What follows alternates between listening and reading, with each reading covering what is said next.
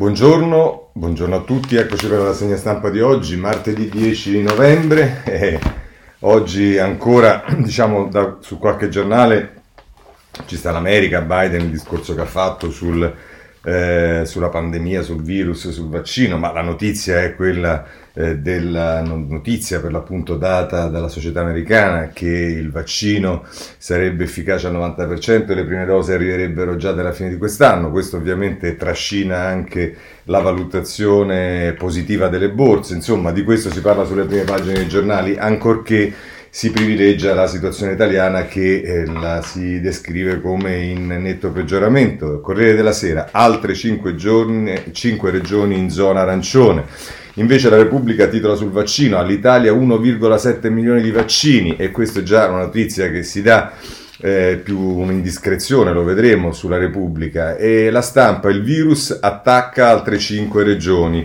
La, il giornale, la borsa archivia il Covid, eh, il domani per svuotare gli ospedali, ecco gli hotel dell'ossigeno, ma eh, questa è una cosa che riguarda più la, la situazione degli ospedali. Il tempo, il re del Viagra scopre il vaccino, sì, perché sembra che eh, sia colui che ha inventato anche, ha scoperto anche il Viagra eh, che mm, è il capo della società del colosso farmaceutico USA che ha brevettato la pillola blu, come dice il tempo, ma go- Covid, la cura c'è già e questo invece fa riferimento alle cure, non tanto al vaccino. Eh, questo sul, sul, libero, il messaggero dedica all'Italia, ma ci mette anche il vaccino nel titolo di apertura, stretta in cinque regioni, ma il vaccino è pronto, il Sole 24 ore titola sulle borse che esplodono positivamente con la notizia del vaccino, il vaccino Pfizer mette il turbo alle borse e l'avvenire ancora una volta con i suoi titoli il vaccino è vicino eh, fa riferimento alla notizia appunto data ieri dal colosso eh, farmaceutico americano. Questo è il quadro della situazione. Direi però che molto si incrocia anche con le notizie dall'America e sono molte le notizie di oggi eh, che si incrociano ovviamente con il tema dominante che è quello del vaccino. Vediamo subito eh, i numeri. I numeri sono a pagina 5 del Corriere della Sera con eh, Paola Caruso che ci dice che sono 25.000 nuovi casi, ieri 356 vittime, in calo contagi e tamponi, ma è positivo il 17% dei test, altri 100 pazienti ricover- ricoverati in terapia intensiva. Questa è la notizia eh, che ci dà il Corriere della Sera. Invece però dei dati, dei numeri, voglio passare ai dati perché per quanto riguarda eh, i dati voglio segnalarvi il... Ehm, Domani, che a pagina 3 la mette così, la trasparenza che manca nella classificazione delle regioni, è Vital Bazzolini che scrive, nella prima ondata il governo ha imposto misure uguali per tutti a prescindere dalla diffusione del contagio, ora l'approccio è cambiato ma il sistema resta opaco e discrezionale anche se è presentato come automatico. E qui c'è da leggere subito una parte dell'editoriale del direttore del domani che è Stefano Feltri che, mette, che il, il, titolo è Il governo deve pubblicare tutti i dati sulla pandemia e la mette così tra l'altro, dice perché rendere pubblici i dati? Perché da anni la ricerca è integrata a livello mondiale, caricare... Eh, è integrata a livello mondiale. Caricare dati più dettagliati di quelli oggi disponibili sulla piattaforma GuideHub eh, permetterebbe ai ricercatori di tutto il mondo di studiare quello che sta succedendo in Italia eh, di capire quali misure funzionano e quali no, se ci sono aree che possono essere salvate dalle chiusure eh, con una grande operazione di trasparenza attireremo l'attenzione della comunità scientifica internazionale, avremo i migliori cervelli del pianeta al lavoro per noi, gratis, perché il loro vantaggio deriverebbe dalla successiva pubblicazione di articoli accademici basati su dati italiani. Anche noi giornalisti avremo dati più utili e informativi di quelli molto grezzi sui contagi giornalieri. Potremmo valutare se quello che ha fatto il governo in questi mesi è corretto, ma questo è l'ultimo dei problemi ora, perché la priorità è fermare il virus con meno danni possibili. Ma ci mancano i dati sulle scuole, quelli sulle terapie intensive e perfino quelli sui decessi. Non ci sono ragioni per tenere segrete queste informazioni, se non il timore di essere giudicati dai cittadini e prima di loro dalla comunità scientifica. Ma la scelta della segretezza implica già un inevitabile giudizio negativo e senza appello. Il governo ha dimostrato di non avere le competenze o la volontà politica per gestire da solo queste analisi, come dimostra il flop di Immuni, l'app che non è riuscita a tracciare i contagi. Presidente Conte, ministri, scegliete la trasparenza e lasciate lavorare chi ha le competenze e l'indipendenza per farlo, per il bene del paese, non c'è più tempo da perdere.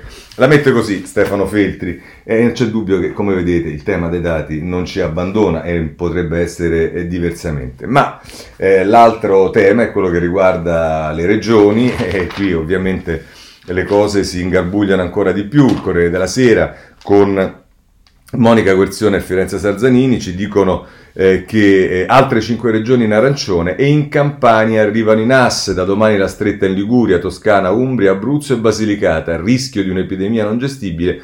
Oggi la scelta su Napoli e qui c'è anche un'intervista che Fabrizio Caccia fa con la eh, presidente della regione Umbria, non l'avevamo ascoltata ancora in questi giorni, ne abbiamo ascoltati abbastanza altri, preoccupata per l'economia, ho anche un figlio ristoratore, lo Stato dovrà esserci vicino, eh, dice con Bertoraso lavoro per uscire dalla emergenza, questo ci dice eh, sul Corriere della Sera la presidente della eh, regione Puglia, eh, scusate, della regione Umbria, Tesei. La Repubblica è nelle pagine 4 e 5 che si occupa della situazione nel, eh, in Italia con la classificazione delle regioni, in arancione altre 5 regioni, la situazione peggiora, eh, da domani la stretta di Speranza su Liguria, Umbria, Toscana, Abruzzo e Basilicata, Bolzano in rosso, si mette automaticamente in rosso da solo, spostamenti vietati, ristoranti chiusi, l'allarme della cabina di regia RT a 1,7 ed aumentano i ricoveri. E ci si dice anche qui che il Lazio resta giallo con crescita dei ricoveri più bassa che altrove, ieri 25.271 casi in Italia, ma abbiamo visto con 140.000 tamponi.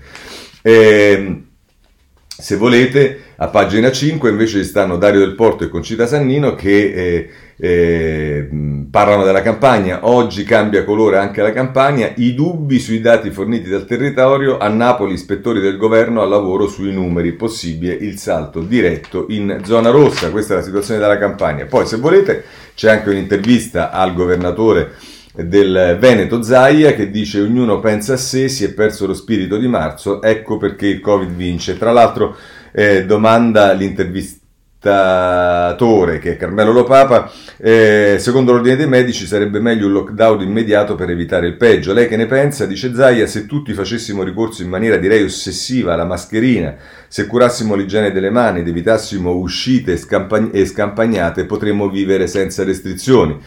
E dice lo Papa, dato che purtroppo non è così, risponde Zai, il lockdown sarebbe una sconfitta, la conferma che non siamo stati capaci di rispettare regole basilari, ma sarebbe una tragedia immane sotto l'aspetto economico. In Veneto abbiamo 60.000 posti di lavoro quest'anno, pur partendo eh, dal tasso di disoccupazione più basso d'Italia, il 6,6%. Dico una cosa, la salute dei cittadini viene prima di tutto, ma non possiamo assistere nei prossimi mesi alla gente che si butta dai balconi per la disperazione. Niente lockdown, insomma, dice lo Papa, e risponde Zaia, io non voglio pesa- eh, passare per chi promette cose che poi non si realizzano, dico però che lavorerò perché non si arrivi alla chiusura di tutto, ma i cittadini ci aiutino, dipende in buona parte da loro.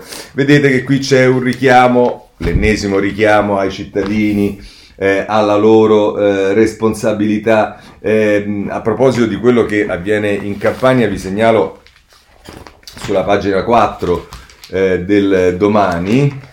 Eh, contagi fuori controllo, nessuno, ma nessuno osa più chiudere la campagna. È Daniela Preziosi che scrive: A sorpresa la regione rimane in zona gialla. Il ministro Speranza aspetta eh, De Luca difende i suoi dati e vorrebbe restrizioni soltanto a Napoli. Eh, questo è eh, così lo mette il, ehm, il, eh, il domani. Ma eh, vi dicevo c'è il tema della, della mm, eh, diciamo della, mm, de, del buttarlo un po' sulla responsabilità dei cittadini e allora sotto questo punto di vista eh, voglio segnalarvi Alessandro Campi sul Messaggero che eh, a pagina eh, 18, e quindi ci arriviamo, eh, affronta proprio questo argomento e dice le regole da rispettare e la strategia che non c'è.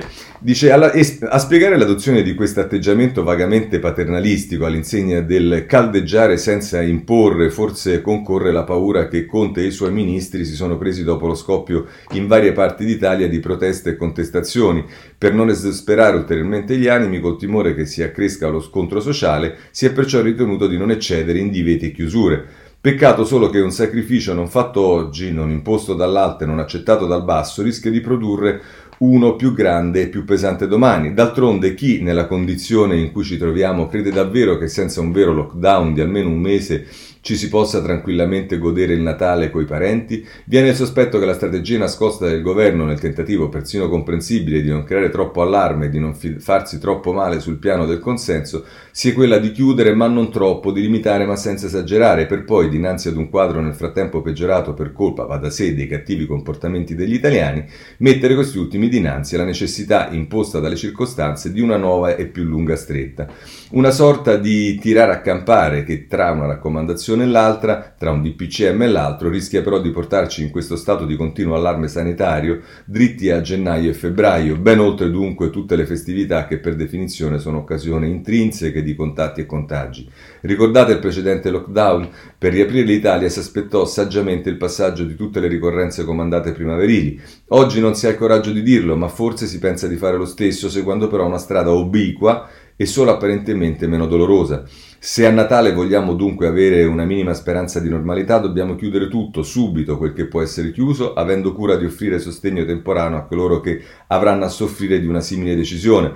L'alternativa di una cura da cavallo, della durata di qualche settimana, è quella ben peggiore di un tunnel di sofferenze, rinunce e paure destinato a durare mesi. Cosa sceglierà il governo? Cosa preferiamo come cittadini? Ecco qua, vedete che il messaggero mette in evidenza il tema del... Eh, eh, anche atteggiamento paternalistico che eh, c'è da parte del governo nei confronti dei cittadini. Ma c'è un altro taglio che voglio segnalarvi ed è quello di Giuliano Ferrara sul foglio che parla anche diciamo, della motivata in qualche modo confusione e quindi eh, scarsa poi attenzione nei comportamenti da, da, da, da, parte degli italiani in relazione agli annunci, eh, diciamo, eh, agli stop and go, alla confusione che c'è anche nella comunicazione. Scrive Ferrara sul foglio in prima pagina. In un paese come il nostro, che per Arbasino era un paese senza Stato e senza molte altre cose, al minimo cedimento del potere centrale esecutivo, specie in un'emergenza corrispondente immediatamente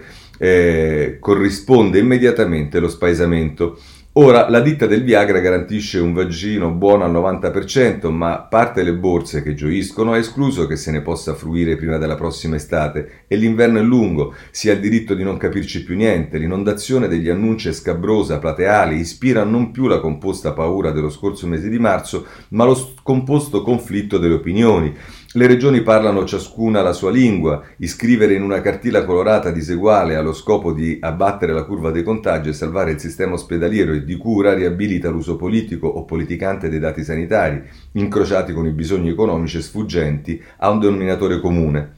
Contano di nuovo i consensi percepiti, gli interessi legittimi delle categorie e dei settori che nel richiudere tutto si vedono annientati. Alle classi dirigenti territoriali, si associano poi l'ordine dei medici che vuole la chiusura totale uniforme e cento voci autorevoli che definiscono fuori controllo la situazione. Così la paura si moltiplica in sentimenti ondeggianti, uno si isola, l'altro socializza, si familiarizza l'idea di una influenza per vecchi e malati, al tempo stesso ci si ritrova sulla scala A del condominio a scuola per i più piccini, gli effetti della moltiplicazione evidente ed esponenziale dei casi e a ciascuno si avvicina. Eh, con le notizie da un amico, da un parente, questo mostriciattolo virale che si lascia trattare anche da beffa. Ehm, in certi momenti si ha nostalgia di quando i filosofi puri asini denunciavano un progetto per eliminare la libertà e il dissenso perché il loro straparlare, di dittatura sanitaria dava adito all'idea che in effetti certe cose importanti fossero decise, decise senza sconti, decise presto, decise per il bene comune, più importante del PIL o del consenso maggioritario. Ora, dopo tanti DPCM costruiti come il codice della strada, è arrivato il frazionamento delle responsabilità. Qui si passa col rosso, qui col giallo, qui col verde e la mentalità collettiva si ignora nella sicurezza della rassegnazione. Il tricolore che era esposto sui balconi ora lo si brucia, ciascuno vuole essere autonomo, fare da sé, ma fare cosa non si sa. La prerogativa logica e fattuale di una pandemia è che riguardi tutti e tutti più o meno nella stessa misura, con lo stesso grado di rischio. Ieri il rischio era misurato tutti i giorni alla stessa ora da tutti, vissuto dai nuclei familiari e persone inchiodate al bollettino nazionale della disgrazia. Ora il, ricondi- ora il riconducimento a uno alla semplicità delle misure fondata sulla verificabilità e sulla, e sulla centralizzazione dei dati, tutto questo è in parte compromesso.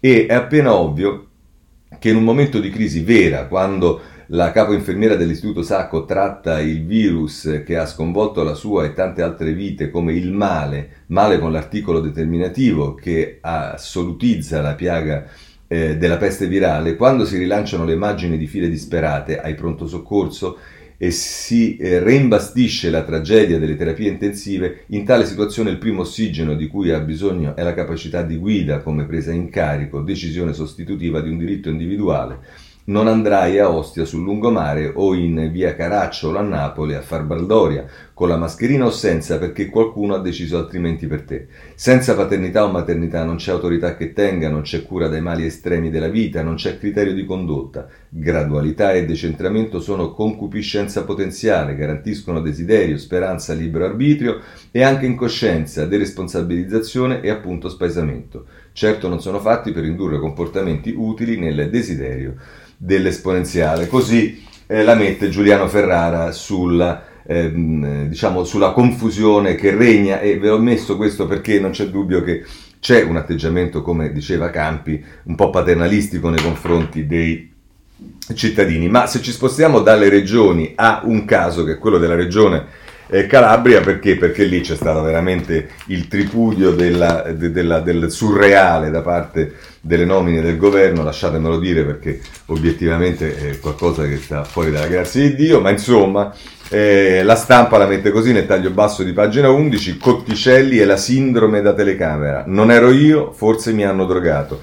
L'ex commissario alla sanità calabrese, dall'intervista che gli è costata la poltrona allo show di Giletti. Sì, perché è andato pure da Giletti a dire queste eh, baggianate, ma voi dite, vabbè, questo è quello, però per fortuna l'hanno sostituito. Ecco, il piccolo particolare è che quello con cui l'hanno sostituito, diciamo, non è esattamente meglio di eh, quello che è stato sostituito. Eh, leggiamo a pagina 11 eh, Felice Manti sul giornale, gli intrighi della Calabria, si muove la magistratura sui lockdown dei veleni. Eh, faro di Gratteri sulle accuse tra i commissari, regione al voto tra il 10 febbraio e il 15 aprile e eh, se non vi basta eh, abbiamo ancora eh, sulla Calabria il tempo a pagina 6 ehm,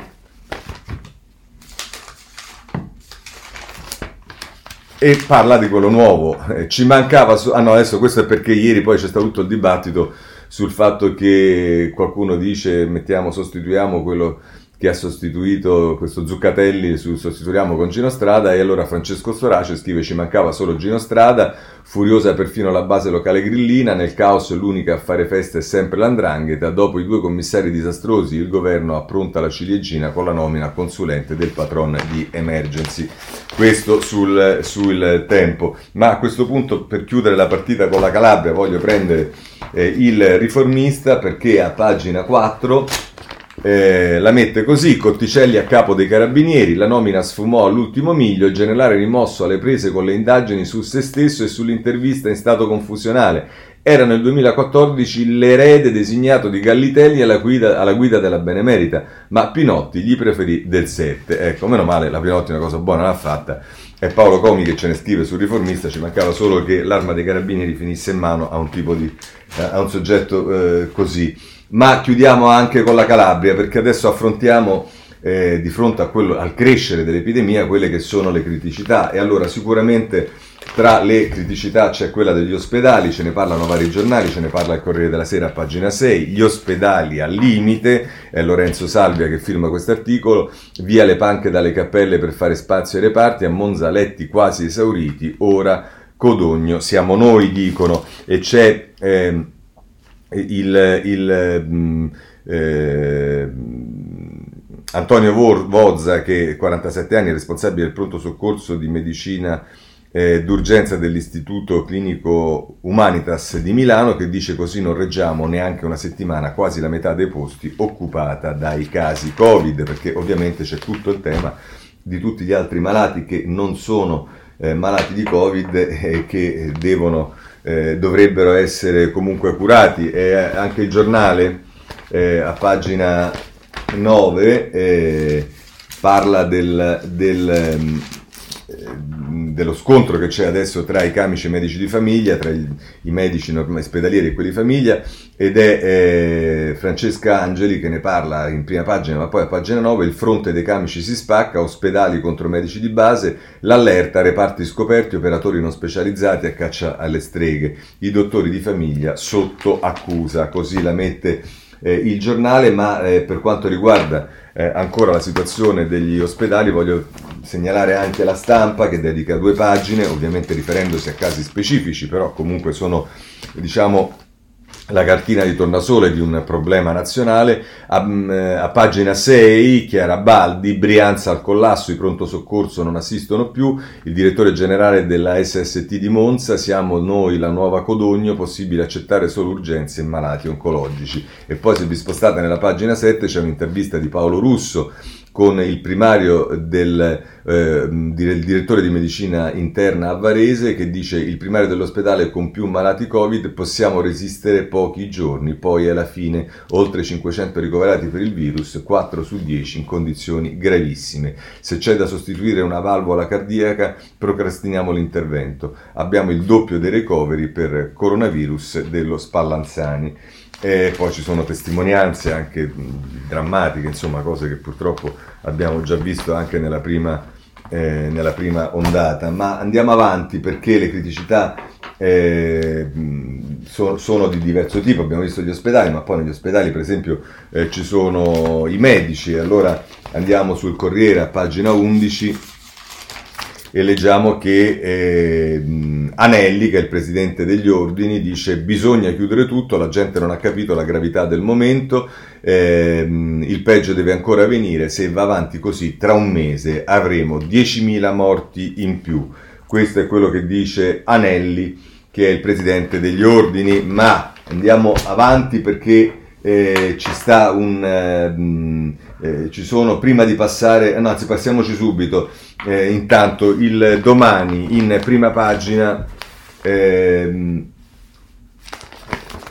eh, dice appunto per svuotare gli ospedali ecco gli hotel dell'ossigeno, i reparti sono troppo pieni, a Roma i pazienti vengono spostati nelle camere degli alberghi protetti dove restano isolati anche dai pochi turisti rimasti. E poi se andate a pagina 5 si affronta nello specifico ehm, il tema delle RSA, Covid e Ndrangheta nelle RSA, i sospetti dell'antimafia. Alcune strutture accreditate dalla ASD fanno capo a un imprenditore in affari con un uomo legato ai clan. Una delle residenze è sotto accusa per aver ospitato pazienti infetti in arrivo dall'ospedale, perché succede anche eh, questo, ci dice il domani. Eh, rimanendo nel campo delle criticità, eh, voglio segnalarvi eh, eh, il, il, um, il, il, giornale a pagina 8, il virus corre, l'allarme dell'Istituto Superiore di Sanità, rischio contagi non gestibili.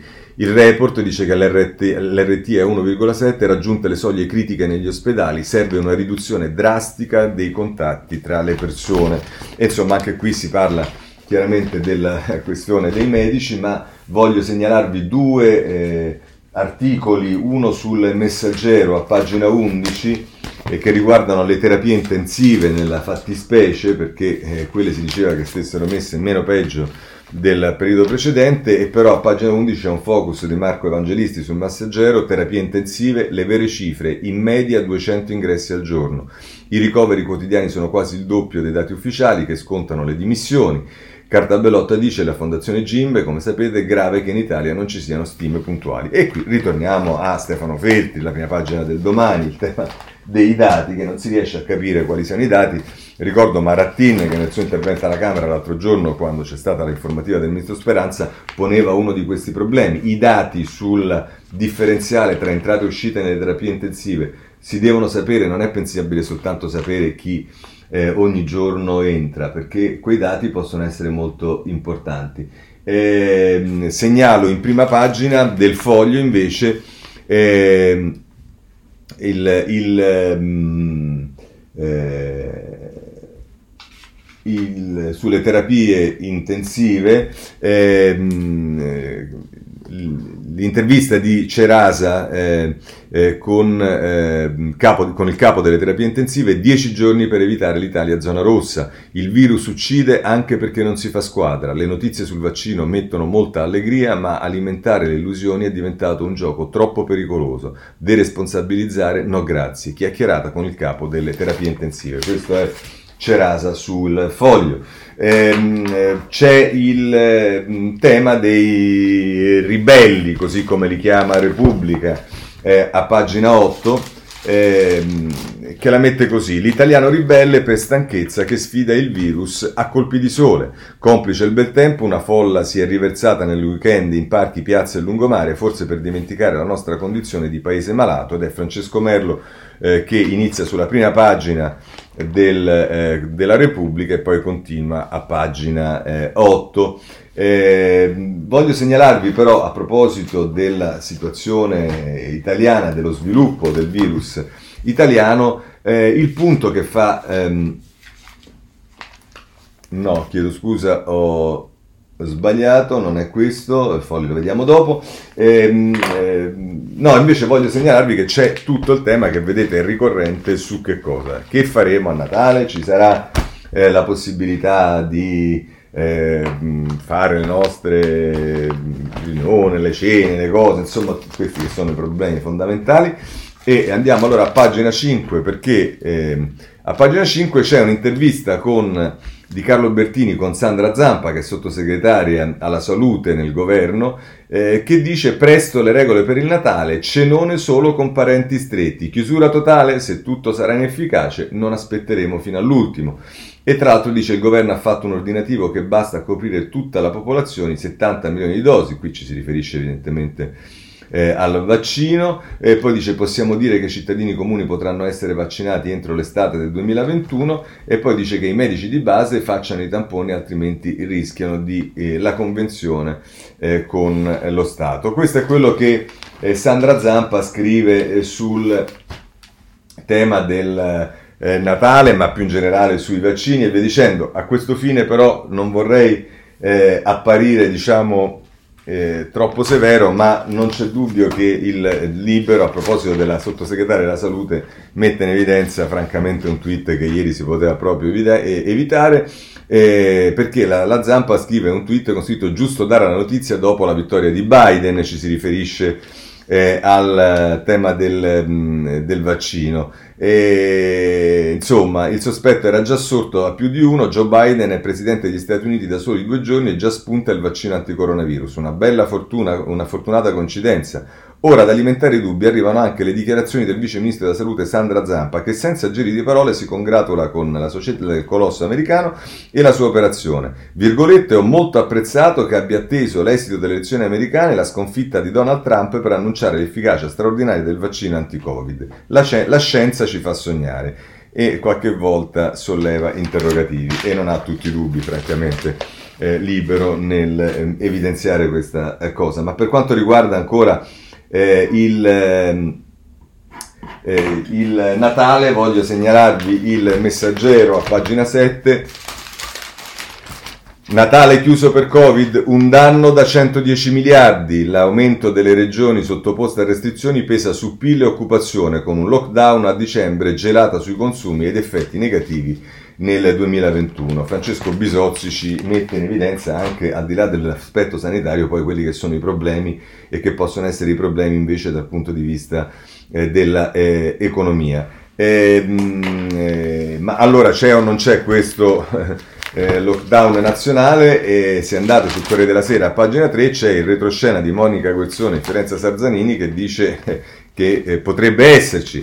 La scadenza decisiva del 15 novembre cresce la pressione per l'Italia zona rossa. Il report riservato confermato dai servizi sulla saturazione degli ospedali, il doppio tampone altera i dati, il tasso di positività sarebbe intorno al 20% e quindi qui si mette eh, in evidenza la possibilità che ci siano dati, e ritorniamo come vedete al tema dei dati, che non siano tra virgolette eh, precisi.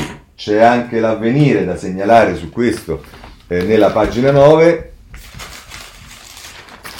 Me, eh, medici e infermieri, il fronte compatto, lockdown totale o il sistema collassa, dall'ordine dei medici alla società dei rianimatori fino a tutte le sigle sindacali degli operatori sanitari, in dieci giorni rischiamo un raddoppio dei ricoveri, bisogna fermarsi adesso. E insomma, c'è chi ormai invoca il lockdown generale e sicuramente dalla propria prospettiva che è quella sanitaria, poi diciamo ci sono problemi che riguardano anche eh, invece altre questioni tipo l'economia e soprattutto ci sono polemiche eh, che eh, riguardano lo strumento attraverso il quale eh, il governo opera e in particolare il PCM. Voglio segnalarvi un'intervista del eh, professor Guzzetta sulla pagina 6 di Libero. Oltre i pieni poteri, l'ultimo decreto di Conte è fuori dalla Costituzione. Eh, Guzzetta dice non si era mai visto il blocco di una regione deciso dall'ordinanza di un ministro. O si cambia la carta oppure bisogna rispettarla. Antonio Rapisarda lo intervista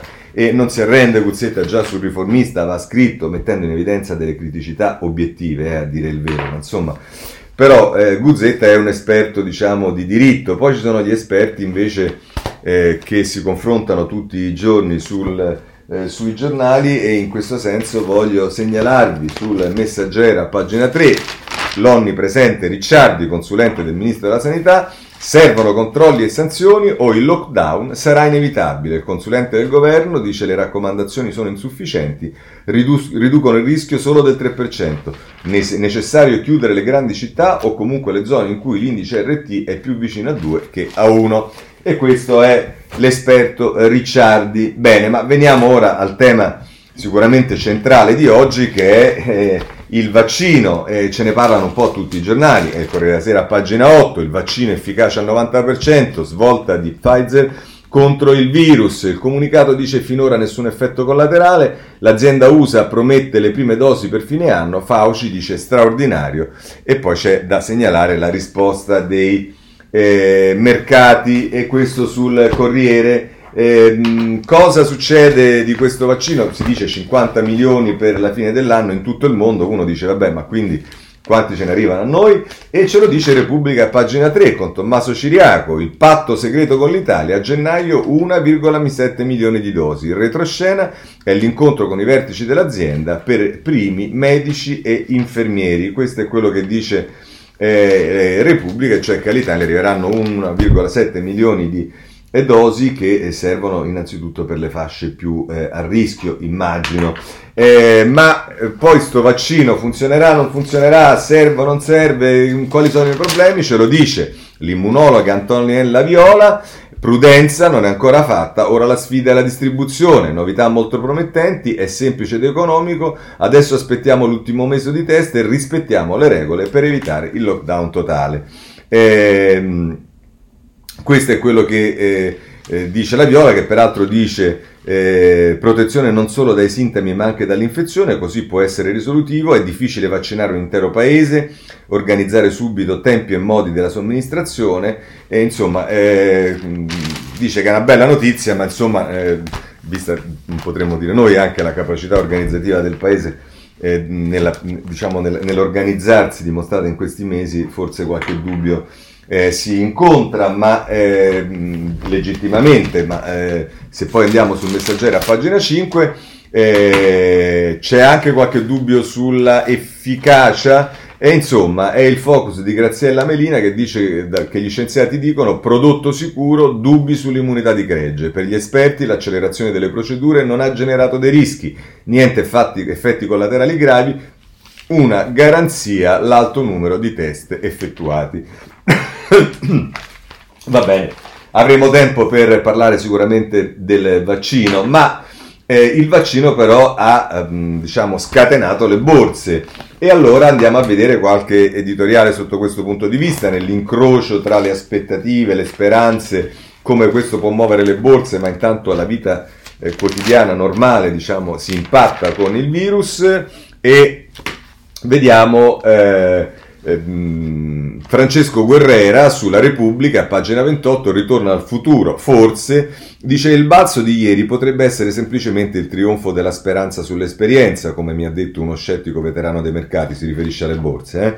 A breve termine il grande ago della bilancia è sempre il vaccino, le melliflue parole eh, del colosso americano hanno fatto credere ai mercati ad un ritorno al futuro, ma che succederà se ci sono intoppi, ritardi e problemi nell'approvazione come spesso accade con le medicine? A lungo termine però il voto presidenziale USA avrà più peso, con o senza il vaccino, i meccanismi di stimolo costruiti da governi e banche centrali negli ultimi mesi resteranno intatti, tassi bassissimi, incentivi fiscali e fondi dell'emergenza saranno con noi per un bel po'. A fare la differenza è che il leader del mondo libero è cambiato. La narrativa adottata dai mercati dopo l'annuncio della vittoria di Biden è stata positiva, meno caos che con Trump, con il bonus che il congresso ingessato eh, impedirà al nuovo presidente di prendere misure troppo di sinistra, quali alzare le tasse, trasformare il sistema sanitario attaccare la Silicon Valley. Biden e Harris potranno sicuramente, eh, porteranno sicuramente più stabilità alla Casa Bianca, soprattutto nelle relazioni commerciali con la Cina e sull'immigrazione. La linea dura di Trump su entrambe le questioni ha creato problemi ad aziende ridotto il potenziale economico degli USA. Meno chiari sono i vantaggi del congresso paralizzato. Come ha dimostrato il Wall Street Journal, dal 1928 ad oggi le performance dei mercati è pressoché la stessa quando il partito del presidente controlla il congresso o quando l'opposizione ha la maggioranza in almeno una delle due Camere. Dal punto di vista prettamente economico, lo stallo istituzionale è molto peggio di un progetto decisivo di stimolo per l'economia, le aziende e i ceti medi, come quello introdotto dopo la crisi finanziaria del 2008 con il piano Marshall. A paragonare la situazione attuale all'Europa del dopoguerra è stata non una passionaria di sinistra come Alexandro Casia Cortez, ma una figura moderata, anzi moderatissima, eh, Jeremy eh, Grantham, uno dei santoni della finanza USA. Un piano radicale di spesa sulle infrastrutture ed investimenti verdi, ha scritto, prima delle presidenziali, aiuterà a ridurre le disuguaglianze sociali per evitare il risvegliarsi dal sogno come Alice i mercati dovranno contare su un Uncle Joe. Va bene, questo era il direttore del Baron Group. Vediamo ancora però eh, su questo eh, il... Eh, De sulla stampa, sempre in questo diciamo, collegamento tra le elezioni USA e la, eh, la, notizia sul vaccino e le borse che eh, hanno avuto sicuramente ieri un eh, balzo notevole, ma eh, scrive eh, ehm, De Aglio, il titolo è Ma l'antidoto non salva l'economia e conclude così, i mercati fiutano aria buona, il Covid-19 sembra ormai un residuo del passato in poche ore tra Europa e America la ricchezza azionaria aumenta di qualche centinaio di miliardi.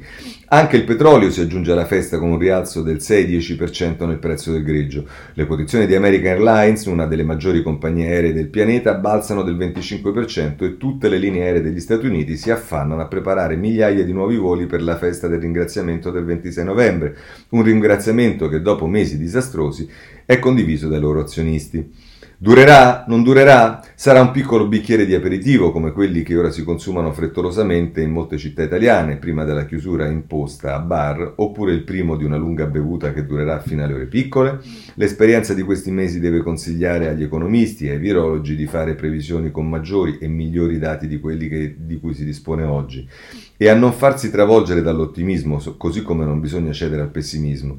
Le prossime Saranno settimane molto lunghe, economia e finanza, politica interna americana e prospettive mondiali si intrecceranno e si avvolgeranno come non si è visto ormai da moltissimo tempo. Siamo però di fronte a un sussulto vitale che invita a guardare un po' più lontano dall'angusto orizzonte della pandemia, con il suo tristissimo e interminabile susseguirsi del giorno dopo giorno. Che il vaccino arrivi a dicembre o a marzo, l'importante è che ci convinciamo che qualcosa può migliorare e che tutti possiamo e forse dobbiamo contribuire al futuro. Così eh, De Aglio, ma eh, per prendere un taglio anche decisamente diverso è quello di Zacché sul eh, Marcello Zacchè sul giornale I tempi della scienza e quelli dei mercati, che tra l'altro scrive la notizia che non permette alcuna previsione né sui tempi né sulla rete reale efficacia del vaccino, ha come spezzato in due la realtà. Da un lato sono rimasti i pronto soccorso intasati, i contagi in crescita, il lockdown e le terapie intensive, dall'altro i mercati hanno fatto un improvviso balzo temporale in avanti, entrando in una loro realtà virtuale, libera dal Covid-19. Una proiezione presente di un futuro indefinibile, ma ormai certo senza più virus. La raffigurazione di questo nuovo stato si è vista sui listini con una rapidità impressionante, come se i titoli azionari con l'economia reale, che rappresentano, avessero trovato un buco nero attraverso il quale trasferirsi eh, all'istante in un'altra dimensione. E conclude così Zacchè. La festa è finita, fa riferimento a tutto quello che è esploso in borsa, i mercati fanno questo da sempre e ora che sono tutti connessi tra loro lo fanno in tempo reale ovunque, anticipano la realtà attraverso l'attuazione di una realtà futura. Purtroppo tutto sulla carta, ma finalmente un segnale di ottimismo. Questo è il Zacchè sul giornale e possiamo abbandonare anche questo. Eh, abbiamo visto il vaccino, ma ci sta anche il tema eh, delle cure, ce ne parla il Corriere della Sera a pagina 9. Corsa all'immunità, quanti sono i candidati? In Italia c'è un piano per la distribuzione, i farmaci più innovativi si conservano a 70 gradi, soltanto Fiumicino e Malpensa autorizzati a riceverli, ma, ascoltate, ascoltate, ci dice Margherita De Bac, non hanno i frigoriferi adatti. Ehm, eh, questo sul eh, Corriere eh, della Sera. Ehm, segnalo ancora su Libero, a pagina 3, che devo dire sul tema delle cure è sempre stato all'avanguardia, tra virgolette, eh, l'ex presidente dei virologi europei, che è il professor Palù, oltre al siero abbiamo già anche una cura. Ne produciamo in scarsa quantità, ma gli anticorpi monoclonali fanno guarire i malati in pochi giorni. È Alessandro Gonzato che lo intervista su Libero e va bene, nell'incrocio tra vaccino e... Ehm, tra vaccino e cure speriamo davvero che arrivino notizie positive. Insomma, abbiamo parlato delle borse ed è il Sole 24 Ore che lo mette in prima pagina, il vaccino mette il turbo alle borse, antidoto valido al 90%, annunciato dalla società USA e il partner BioNTech. Eh, Piazza Affari vola al 5,43% e torna a livelli di marzo. Wall Street ha sfiorato il più 5%. Nel 2020 saranno pronti 50 milioni di dosi, nel 2021 arriveranno a 1,5 miliardi. E insomma, esplode eh, nelle borse il vaccino. A pagina 2 le borse credono alla svolta, rally globale, rialzi superiori al 5% in Europa fino all'8% di Madrid, vendite su titoli di Stato in un contesto di appetito per il rischio. Va bene, vedremo vedremo, anche su questo se la borsa poi reggerà eh, con quello che eh, accadrà, ma voglio segnalarvi adesso gli aspetti che riguardano la manovra, perché molti dicono che la manovra è sostanzialmente da rifare a causa di eh, questo periodo di pandemia che ha inciso. E allora la manovra fantasma adesso va riscritta, si rischia più deficit. Roberto Petrini che scrive a pagina 23 della Repubblica è stata approvata 20 giorni fa, salvo intese, ma prima di portarla in Parlamento servirà un nuovo vertice tra Conte e maggioranza per sciogliere i nodi. Ed era abbastanza prevedibile, 20 giorni fa eravamo in un'altra era rispetto al Covid e a tutto quello che le chiusure, quello che ha comportato questo sui, sui decreti ristori, insomma tutto quello che abbiamo visto. Eh, anche la stampa a pagina 11, eh, qui c'è Paolo Baroni che invece fa un articolo su quello che eh, dovrebbe essere nei famosi decreti ristori, nel particolare nel Ristore 2, eh, aiuti a musei, sexy shop e ambulanti, esclusi agenti di commercio e dentisti. Nel decreto da 2,5 miliardi ristori per 130 attività, più fondi per le nuove zone rosse e gialle. Così eh, la mette il, la stampa eh, e ovviamente diciamo il tema potete immaginare dei sexy shop eh, come se poi quelli non fossero comunque sia dei lavoratori ma insomma eh, eh, non può che ehm, far divertire, tra virgolette, Antonio Signorini sul giornale, ristori, soldi pure ai sexy shop, a secco gli artigiani della moda. Rimborsi insufficienti e scoppia la protesta sulla lista del secondo decreto. Il governo pronto a modificarla. Questo ci dice il giornale. Il tempo, che eh, anch'esso diciamo, non scherza in quanto a, critici- a, a, essere critico nei confronti del governo, ehm, però eh, diciamo con... Ehm, Leo Ven che eh, che non so, francamente è siglato, però insomma, eh, più ristori per le zone rosse, il testo bollinato del decreto allarga gli indennizi a 130 categorie, bonus rinforzato per chi ha il lockdown duro. Per i centri commerciali chiusi nei fine settimana una dotazione di quasi 800 milioni in due anni, 52 milioni per i congedi parentali.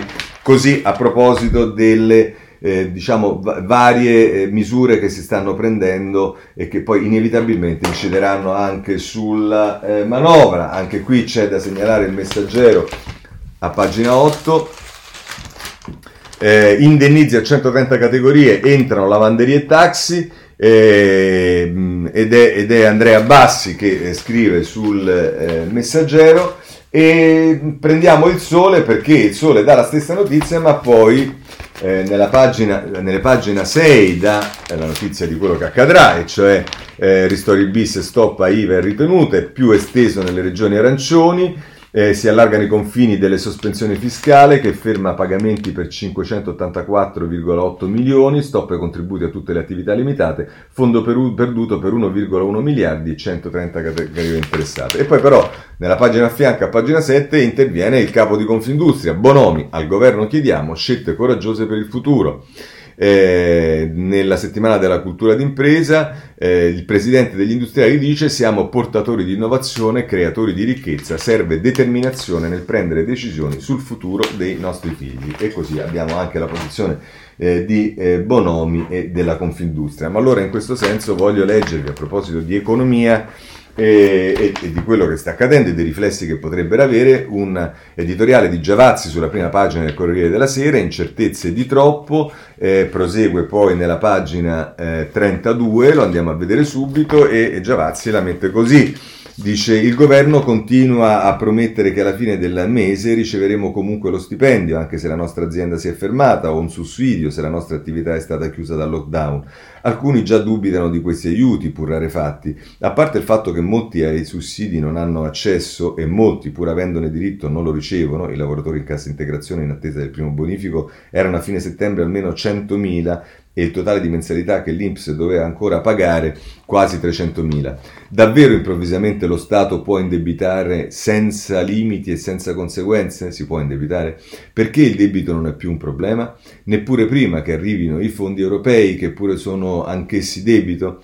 Né tranquillizza ascoltare il Presidente del Consiglio affermare che è necessaria una nuova strategia di organizzazione della presenza pubblica nell'economia che non ostacoli il mercato ma sappia intervenire e indirizzarlo. Davvero dovremmo fidarci ad occhi chiusi degli indirizzi della politica alle aziende private? La storia delle imprese pubbliche in questo paese eh, almeno quelle su cui il mercato non vigila ne lascia, meno, ne lascia quantomeno dubitare.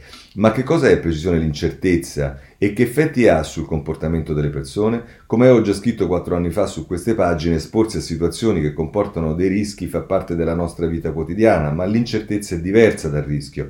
Affrontare un rischio significa esporsi a un evento aleatorio, essendo in grado di stimare la probabilità che esso si verifichi. Gioco alla roulette e so che, se non è truccata, la probabilità che esca il rosso è esattamente al 50%.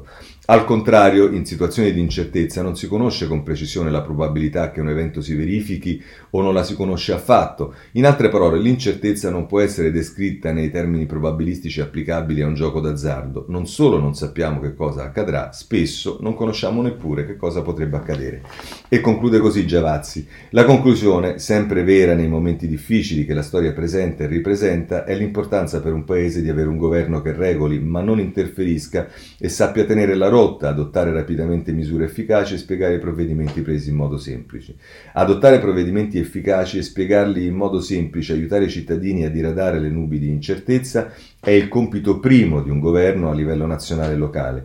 In una situazione di emergenza come quella che attraversiamo, lo sforzo deve coinvolgere la politica tutta, maggioranza e opposizione, ma il governo aspetta la prima mossa. Così Giavazzi eh, sul Corriere della Sera a proposito dell'economia eh, e vediamo e vedremo poi bene che cosa succede. Eh, è chiaro che l'economia italiana è legata anche alle politiche della, della Unione Europea, allora eh, segnalo dal messaggero a pagina 19 la notizia che Eh, bilancio UE e Recovery Fund in frenata. L'Ungheria di Orban si mette di traverso. Ai paesi che violano lo Stato di diritto non saranno più erogati fondi europei. Il Premier annuncia il veto. Per il caso Boeing Airbus, sanzioni commerciali per 4 miliardi negoziabili contro gli Stati Uniti. Insomma, eh, questo Recovery Fund è meno prossimo di quanto non eh, immaginiamo per tutta una serie di ragioni, compresi i veti che i paesi eh, sovranisti, in particolare Orban, mette, ce lo dice anche eh, il, l'avvenire a pagina 6, eh, piano antipovertà con fondi dell'Unione Europea e Amendola,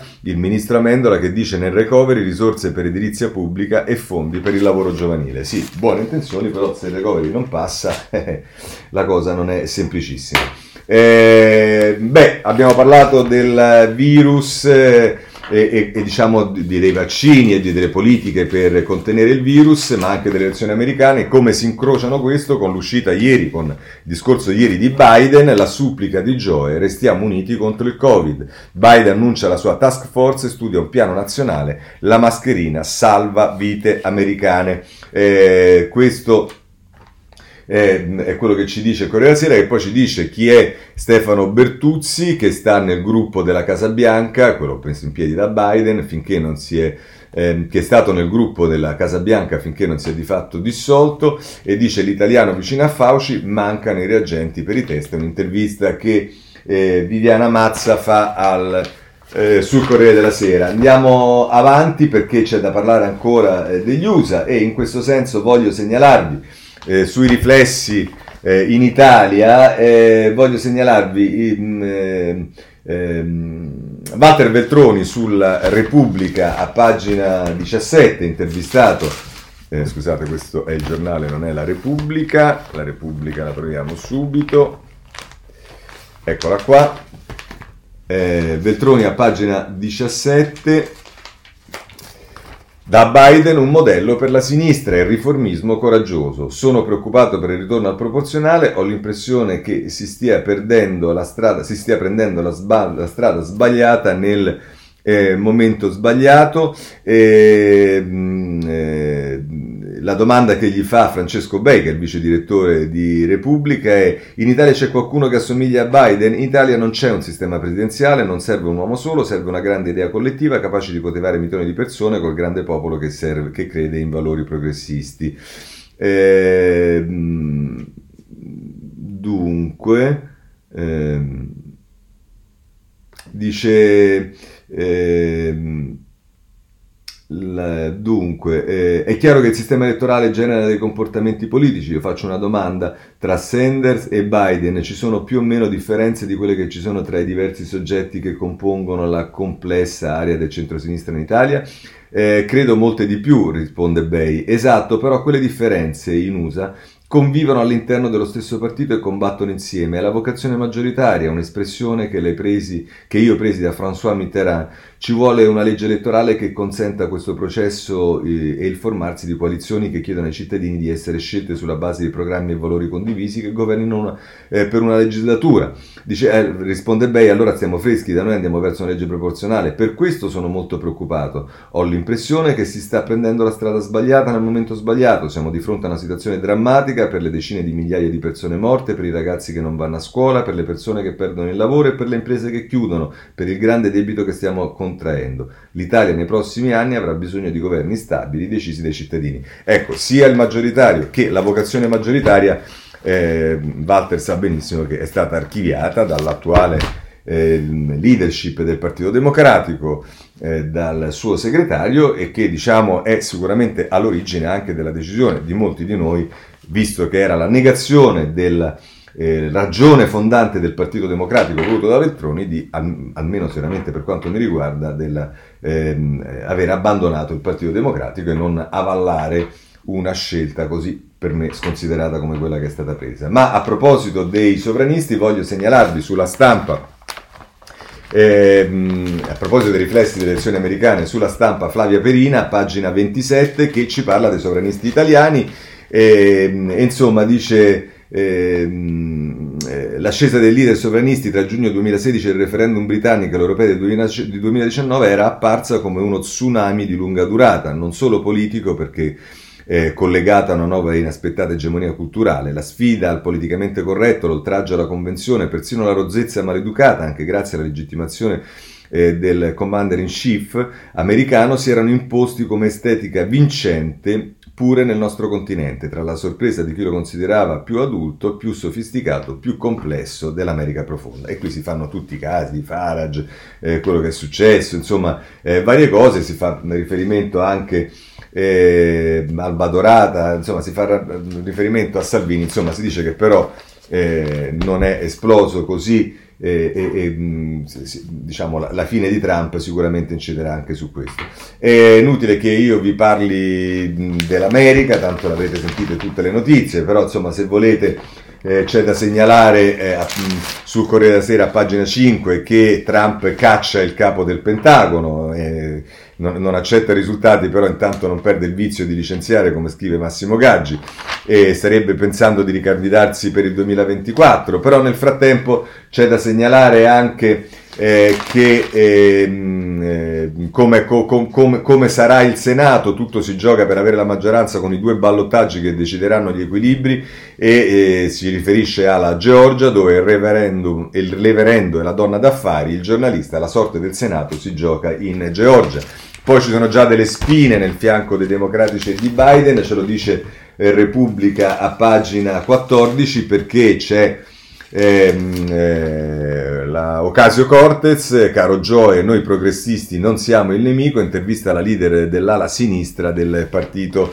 eh, democratico. Bene, chiudiamo qui, eh, se volete vedere poi ci sta il Corriere della Sera che ci dice come ha reagito, e un po' tutti i giornali, come ha reagito la Cina nei confronti dell'elezione di Biden, non ancora riconoscendolo ufficia- eh, ufficialmente, aspettando i risultati, a differenza della Merkel, ce ne parla in particolare la Repubblica a pagina 13, che invece eh, lo fa. Eh, per quanto riguarda gli altri argomenti, voglio segnalarvi dal riformista, pagina 6, un articolo di Tiziana Maiolo sulla vicenda Open, de, circo dei processi politici, entra Renzi e esce Maroni, dopo che la Cassazione aveva smontato tutte le cose sulla fondazione Open, un PM ha rimesso in mezzo il leader di Italia Viva, l'ex presidente della Lombardia da sei anni è fuori dai giochi, ma ora il fatto non sussiste. E insomma, questo è quello che succede in Italia, l'abbiamo già visto, ma ne vedremo ancora di questo sicuramente. Per quanto riguarda la giustizia, segnala ancora sul riformista Caselli che a pagina 3 ci dice eh, Piero Sanzonetti, confessione o morte, la tremenda Bibbia eh, della giustizia 5 Stelle, l'ex procuratore di Palermo si scaglia contro il collega napoletano che è Woodcock che aveva messo in discussione il 41 bis, rivendica il valore della punizione estrema, la diversità antropologica del mafioso, definisce le carceri Grand Hotel e chiede che l'emergenza diventi ordinaria. Vabbè, diciamo che qui... Mh, eh, è meglio tacere. Eh, voglio segnalarvi perché questo merita, perché adesso sta diventando il nemico numero uno, il pericolo della nostra città, il famoso writer Geco, eh, ce lo dice il messaggero a pagina 16, è stato beccato, adesso sembra che sia stato beccato il più grande terrorista ricercato a livello internazionale, fa tutto un po' ridere, preso, preso Geco, writer fantasma, era il più ricercato d'Europa, ecco, rendetevi conto, stiamo parlando di uno che sicuramente imbratta quello che volete, ma eh, scrive sui muri. Eh, segnalo per quanto riguarda aeroporti, c'è eh, la eh, Repubblica, pagina 22, che ci dà notizie eh, su come sta evolvendo la situazione, così come eh, vi segnalo la vicenda di Genovese, quello di Facile.it, oggi è la stampa che ne parla nelle pagine 20 e 21, vi segnalo una intervista di Walter Veltroni a eh, sul eh, Corriere della Sera a eh, Ravasi, Gianfranco Ravasi, che è il cardinale presidente del Pontificio Consiglio per la Cultura e del Cortile delle, dei Gentili. E, e, poi per quanto riguarda la politica estera, la Birmania, San Suu Kyi vince, il Corriere della Sera a pagina 23, ma vede qualche ombra su questa vittoria. E, sul foglio eh, vi segnalo a pagina eh, quarta dell'inserto un'intervista con eh, un, un, diciamo, l'attuale responsabile di Charlie Hebdo ehm, sul tema del, eh, della, eh, aspettate che lo troviamo, sul tema della religione, della Eh, eccolo qua, contro islamisti e vigliacchi travestiti da tolleranti parla Valle, l'ex direttore di Charlie Hebdo, non se ne parla eh, di abbandonare eh, l'Europa, è la parte migliore dell'umanità. Insomma, se volete ve lo segnalo. E poi per quanto riguarda l'India, invece, il virus, l'India, la catastrofe che si sta consumando, a venire a pagina 10. Con questo è tutto, chiudo la rassegna stampa e se volete ci vediamo domani alla stessa ora. Buona giornata a tutti.